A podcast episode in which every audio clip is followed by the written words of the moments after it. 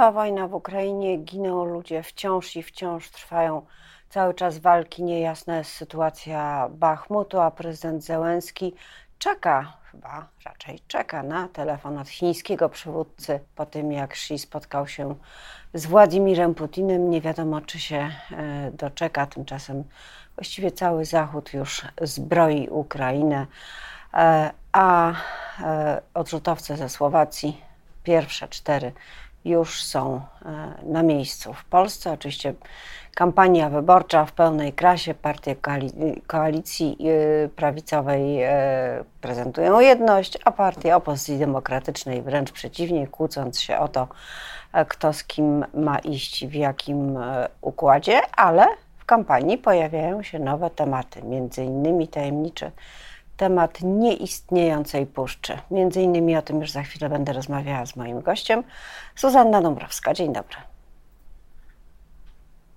A moim gościem jest posłanka Koalicji Obywatelskiej z Partii Zieloni, wiceprzewodnicząca Klubu Parlamentarnego Małgorzata Trasz. Dzień dobry, pani poseł.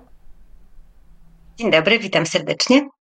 Jeśli chciałam zacząć od tej puszczy, bo to rzeczywiście e, niesamowita e, sytuacja, którą e, w jakiś sposób sprowokowała dziennikarka Gazety Wyborczej Justyna Dobrosz-Oracz, pytając na konferencji o stosunek do wycinki drzew, bardzo starych, fantastycznych drzew właśnie w Puszczy Karpackiej, na co usłyszała odpowiedź od szefa lasów państwowych, że taka puszcza nie istnieje, a kiedy ripostowała, że jak to nie istnieje, skoro jest nawet na stronie lasów państwowych, to tam e, okazało się, że dane są nieaktualne, że to jest jakaś stara edycja, a e, wszelkie informacje o istnieniu Puszczy Karpackiej są właśnie nieprawdziwe. Pani poseł, jak to jest z tą puszczą? Znaczy, jedna ważna rzecz dla ministra Siarki do dyrektora Lasów Państwowych. Puszcza Karpacka istnieje. Puszcza Karpacka jest ważnym cennym przyrodniczo regionem, tam są drzewa pomnikowe, e, tam jest e, piękny las, o który od lat walczą naukowcy, o który od lat walczą e, społecznicy, ekolodzy, dlatego że lasy państwowe pod przewodnictwem Solidarnej Polski po prostu tę puszczę rżną, wycinają, nie mają dla niej żadnej litości i to też nie jest pierwszy raz, kiedy oni podważają czy istnienie, czy też wartość przyrodniczą tego obszaru, bo już w połowie marca był taki komunikat lasów państwowych, gdzie właśnie podważyli e, wartość przyrodniczą Puszczy e, Karpackiej. E, to było oczywiście szybko prostowane przez naukowców, przez społeczników. Ten obszar istnieje, ten obszar zasługuje na ochronę. Ale, ale nie jest chroniony. Pani poseł, przepraszam, ale nie jest chroniony, nie jest chroniony, nie jest parkiem narodowym, a w ogóle 1% tego, co 1% e, powierzchni lasów e, to są obszary naprawdę chronione i można powiedzieć, że wystarczająco, co nawet na tle stanu rzeczy w Unii Europejskiej jest strasząco niskim e, odsetkiem, więc no robią co mogą, prawda? Robią to, co jest dozwolone prawem, czy może nie? No, Mamy teraz wytyczne europejskie, strategię bioróżnorodności. Do 2030 roku mamy objąć 30% terenów ochroną, w tym 10% ochroną ścisłą. Rząd Mateusza Morawieckiego prawie dwa lata temu mówił, że powiększy obszary parków narodowych, e, że będzie o tę zieleń, o te lasy dbał, a widzimy działania zupełnie odwrotne. E, dlatego, że no, Puszcza Karpacka jest po prostu wycinana. Tak? Ja mam wrażenie, że e, no, wiemy, że lasy państwowe należą z takiego przydziału politycznego do Solidarnej Polski i Solidarna Polska zrobiła sobie z tego taki wehikuł wyborczy, wehikuł finansowy i po prostu te drzewa w różnych miejscach w Polsce są cięte na potęgę. E, I mam wrażenie, że my po prostu te drzewa musimy chronić. Tych obszarów chronionych musi być zdecydowanie, zdecydowanie więcej e, no musimy dążyć do tych 10% i też no, jak zachowują się lasy państwowe. My musimy pamiętać, że lasy mają trzy funkcje. Jedna to jest funkcja gospodarcza, kolejna to jest funkcja przyrodnicza, czyli właśnie kwestie tego, co dają nam drzewa, jak oczyszczają, filtrują powietrze, jakie pełnią rolę w ekosystemie, jak pomagają nam walczyć z upałami, jakim są dla nas po prostu e, wartością. A oprócz tego mamy jeszcze społeczną funkcję lasów, czyli to, że ludzie mogą z niej korzystać, cieszyć się tym naszym dobrem społecznym wspólnym. A to, co widzimy obecnie w lasach państwowych, to jest takie po prostu nakierowanie stricte na funkcję gospodarczą, czyli tniemy, tniemy, tniemy, wywozimy to drewno. Wyjaśnijmy, jaka jest ta funkcja gospodarcza, na czym to polega, bo przecież e, nie jest proste e, przełożenie tego, co zarabiają lasy państwowe, co wydają na odbudowę, na nasadzenia, bo nasadzenia są robione, tylko bardziej to wygląda jak plantacja e, sosny, a nie las, ale są robione. A jak ma, jakie to ma przełożenie na budżet, na te wpływy miliardowe, które, które budżet otrzymuje z lasów państwowych? Może to nam wyjaśni, dlaczego dzieje się tak, jak się dzieje.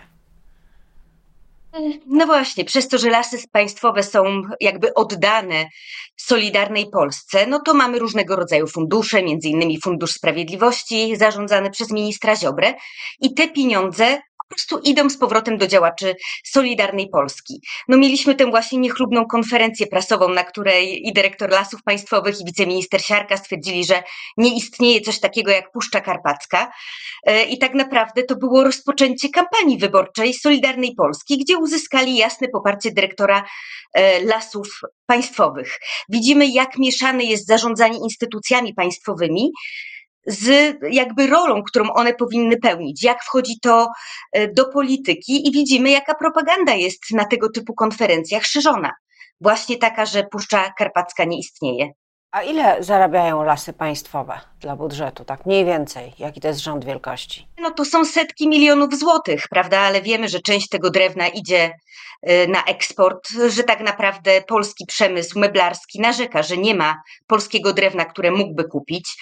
Widzimy tę rabunkową gospodarkę. Ja mam wrażenie, że to zauważyliśmy bardzo mocno jako społeczeństwo w trakcie pandemii.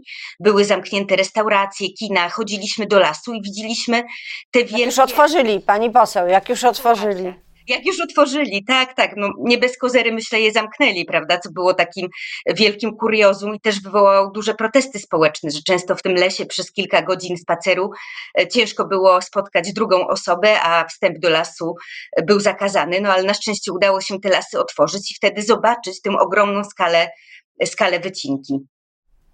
No dobrze, ale pani, pani mówi o takim politycznym aspekcie sprawy, o tym, że e, to jest początek kampanii wyborczej, tylko zastanawiam się, co dobrego, nawet patrząc z punktu widzenia konserwatywnego elektoratu, może przynieść e, wycinanie lasów i negowanie istnienia puszczy, która tam od setek lat e, sobie rośnie. Innymi słowy, czy argumenty proekologiczne i antyekologiczne mają szansę się zetrzeć e, w tej e, kampanii, która właśnie się rozpoczęła. Czy to będzie temat politycznego starcia? Znaczy, ja mam wrażenie, że tutaj społeczeństwo, jakby niezależnie od poglądów politycznych, widzi, co dzieje się z polskimi lasami. Jesteśmy narodem, który lubi naturę, który jest blisko z tą naturą związany. Mamy przecież i ogródki działkowe, często jeździmy do lasu, jeździmy w góry. Naprawdę cenimy tę polską przyrodę, która jest niezwykle piękna i to w każdym zakątku naszego kraju. E, I ja mam wrażenie, że to poczucie, że lasy są naszym wspólnym dobrem i musimy je chronić, jest po prostu wspólne dla wszystkich. I to, co robi robią e, działacze Solidarnej Polski, e, Ministerstwo Sprawiedliwości, Ministerstwo Klimatu i Środowiska, bo przecież pod nie podlegają te lasy, to co robią lasy państwowe, naprawdę spotka się także e, z oburzeniem tych bardziej konserwatywnych wyborców, którzy także doceniają piękno tej przyrody, którzy też chodzą do lasu, żeby oglądać ptaki, którzy też zbierają grzyby i po prostu widzą te ogromne dewastacje, które tam teraz następują. No, ja coś takiego, pani poseł? Głosem. E, czy istnieje coś takiego jak zielony konserwatyzm? Może istnieć, nie trzeba wcale być na lewo od centrum, żeby e, zajmować postawę proekologiczną, proklimatyczną? Ja, mam wprost wrażenie, że zielony konserwatyzm ma się bardzo dobrze, e, dlatego że no, dbanie o środowisko naturalne nie ma barw partyjnych. Ja, ja to też bardzo często widzę, podejmując takie interwencje lokalne na prośbę mieszkańców. To niekoniecznie są moi wyborcy, ale to są ludzie, którzy widzą, że mają gdzieś zostać wycięte drzewa, że las obok nich ma zostać zabudowany i oni po prostu się do mnie zwracają z prośbą, bym napisała do lasów państwowych, e, do gminy, do urzędu miasta, żeby po prostu przeprowadzić odpowiednie konsultacje, żeby nie dopuścić do wycinek. dbanie o przyrodę nie ma barw partyjnych, bo mamy świadomość, że to jest nasze dobro wspólne, że tak naprawdę my nie możemy wszystkiego wyciąć w pień, że my musimy dbać o to, co zostawimy przyszłym pokoleniom. To korzystając z okazji, mogłybyśmy y, powiedzieć o tym, co można zrobić, żeby niekoniecznie od razu wołać panią poseł czy innych parlamentarzystów nastawionych proekologicznie, jak y, ma być wycięte drzewo, po, bo po wyroku TSUE zmieniła się e, taka praktyka, rzeczywistość prawna, w której y, żyjemy. Przepisy nie, ale rzeczywistość tak. Czyli TSUE e, uznało prawo każdego obywatela do wpływu na plan e, urządzenia lasów. Jak to zrobić? Jak e, ja na przykład mogłabym zadziałać w sprawie mojego ulubionego kawałka lasu, który właśnie ma być wycięty? To po pierwsze, musimy monitorować, co dzieje się w tych lasach, dlatego że plany urządzania lasu są robione raz na 10 lat. Nie było do tej pory takiej praktyki konsultacji społecznych bardzo szerokich, e, natomiast przez to, że mamy obecnie wiele ruchów leśnych, które dbają o to, by uczestniczyć w tych konsultacjach, to się staje coraz bardziej popularne. Musimy śledzić najbliższe nadleśnictwa, które mamy w okolicy i to, kiedy te plany urządzania lasów będą robione, chodzić na konsultacje, zabierać głos, mobilizować innych mieszkańców okolicy. To można zrobić poprzez petycję internetową, e, która potem zostanie skierowana do odpowiednich instytucji, czy to do nadleśnictwa, czy właśnie do E, do, do gminy, e, która też powinna jakiś, jakiś wpływ to mieć, wyrazić swoje, wyrazić swoje zdanie. Też zawsze zachęcam mieszkańców, by po prostu nagłaśniali tę sprawę, tak? Zrobili konferencję prasową, powiedzieli, dlaczego na tym kawałku lasu im zależy, dlaczego on ma bardzo ważną rolę. Oczywiście, jeśli jako, jako posłanka poproszona zawsze piszę interwencje, publikuję te materiały, które robi lokalna społeczność. Przepraszam. Ale tak jak pani redaktor mówiła, najważniejsze jest zaangażowanie społeczne. Jeśli społeczna lokalność podejmie odpowiednie działania, to mamy taką presję społeczną, która może sprawić, że nadleśnictwa wycofają się z planów. Mamy taki przykład e, we Wrocławiu. Las Mokrzański, który też miał być wycięty, łąki zabudowane i dzięki temu, że powstał komitet społeczny Ratujmy Las Mokrzański, e, tam byli przyrodnicy, mieszkańcy, bardzo dużo, bardzo duże grono ludzi. E, oni też wypowiadali się w mediach, podjęli konkretne działania, petycje e, i udało im się ten kawałek swojego lasu ochronić. I to jest tylko jeden z przykładów, bo to samo mamy na przykład, jeśli chodzi o parki, prawda, miejskie. A to uczy nas, że zakładanie komitetów, jak mówił Jacek Kuroń, zawsze ma jakiś sens polityczny. I chciałam też Panią o ten sens polityczny zapytać, bo yy, Oczywiście to, co, co dzieje się w lasach państwowych, to w jaki sposób Prawo i Sprawiedliwość realizuje, a właściwie nie realizuje polityki klimatycznej Unii Europejskiej, nie mówiąc o czystej energii i tak dalej, to jedno. A to, co zrobiłaby opozycja, gdyby udało jej się dogadać, a następnie wygrać wybory i sformować rząd, to drugie. E, czy Koalicja Obywatelska przedstawi swój na wybory, e, ewentualnie wspólny z innymi partiami, program, manifest, przesłanie y, ekologiczne, zielone i kiedy? Znaczy, na pewno kwestie ekologiczne będą niezwykle ważne w kampanii Koalicji Obywatelskiej. Tak samo było w 2019 roku, gdzie mieliśmy kwestię zakazu między innymi zwierząt na futra, ochronę polskich rzek przed betonowaniem y, i, i ochronę właśnie polskich, polskich lasów, powiększenie, powiększenie tych obszarów chronionych. Obecnie mamy objazd całej Polski, przedstawiamy kolejne postulaty, e, rozmawiamy z mieszkańcami, co jest kluczowe. Ja na przykład byłam, e, byłam ostatnio na Śląsku i tam w Bytomiu na spotkaniu e, otwartym byli także przedstawiciele organizacji Las i Obywatele, które wystosowali całą taką prośbę do nas dotyczącą właśnie zwiększenia tej społecznej ochrony naszych lasów, uwzględnienia tej funkcji społecznej i odpowiednich zapisów prawnych, które które będą to robić. Więc e, jako Koalicja Obywatelska, jako Zieloni mocno wsłuchujemy się w głos ruchów społecznych, organizacji pozarządowych, ekspertów i specjalistów.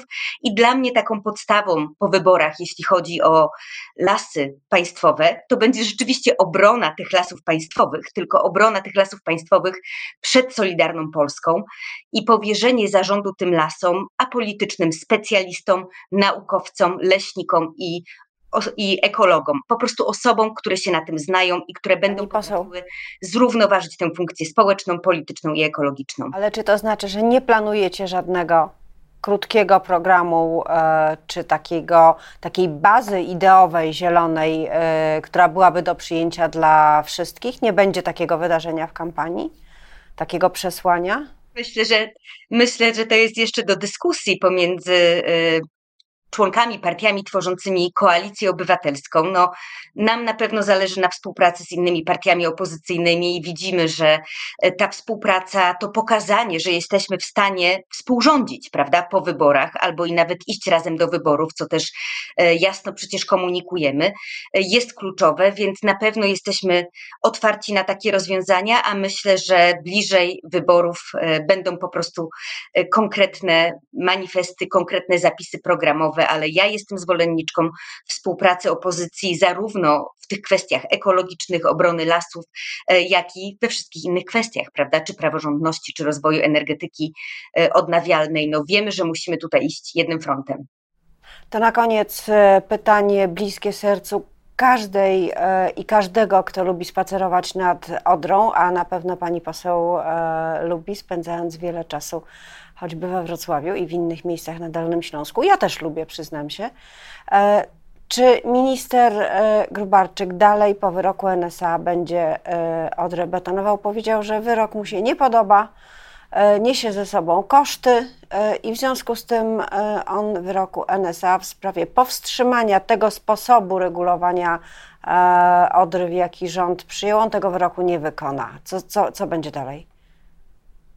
Obawiam się, że minister Grubarczyk jest takim twardogłowym, prawda, który uważa, że betonowanie rzek to jest tak naprawdę dobra praktyka, która sprawia, że w tych rzekach jest więcej wody, że my możemy lepiej z nich korzystać. Dalej marzy o tych dziwnych planach wielkiej żeglugi śródlądowej, które po prostu są niemożliwe, bo Odra nie jest rzeką, która nadaje się do żeglugi śródlądowej. Plus widzimy, że z roku na rok z powodu kryzysu klimatycznego mamy coraz mniej opadów, coraz mniej śniegu. Odra zasilana jest jest e, wodami opadowymi i po prostu tego będzie coraz mniej. Tej wody będzie coraz mniej. No, wydaje mi się, że nie ma innego sposobu, by uratować Odrę, by zapobiec też kolejnej katastrofie ekologicznej w Odrze, no bo przecież spodziewamy się ciepłego lata. E, kwestia katastrofy ekologicznej w Odrze nie została tak naprawdę wyjaśniona. Wiemy, że przyczyną są złote algi, e, ale tak naprawdę wiemy też, że główną przyczyną, tak, bo złote algi są już pewnego rodzaju rezultatem tego, że mamy politykę zrzucania solanek, różnego rodzaju e, ścieków fabrycznych po prostu do rzeki, bez patrzenia na to, jaka jest temperatura w rzece, jaki jest poziom wody. Każdy robi biznes jak as usual, nie patrząc na to, e, jak ta woda, jak, jakie parametry ma ta woda i czemu to może służyć. Więc minister Grubarczyk według mnie się nie wycofa. Prawo i Sprawiedliwość nieraz już przecież pokazało, że no, za nic ma e, wyroki wyroki po prostu e, różnych instytucji europejskich czy, e, czy różne apele i oni będą próbowali tę Odrę dalej betonować, też powodując konflikt z naszymi zachodnimi sąsiadami, bo wiemy, że Niemcy bardzo sprzeciwiają się betonowaniu Odry.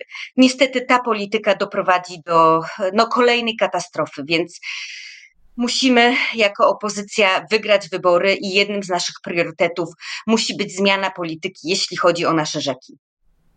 Bardzo dziękuję pani poseł za tę ekologiczną, ekologiczno-polityczną perspektywę w piątkowy poranek. Moim gościem była mm, posłanka partii Zieloni, Koalicja Obywatelska, wiceszefowa klubu Koalicji Obywatelskiej Małgorzata Tracz. Miłego dnia życzę pani poseł i wszystkim państwu. Dziękuję, miłego dnia.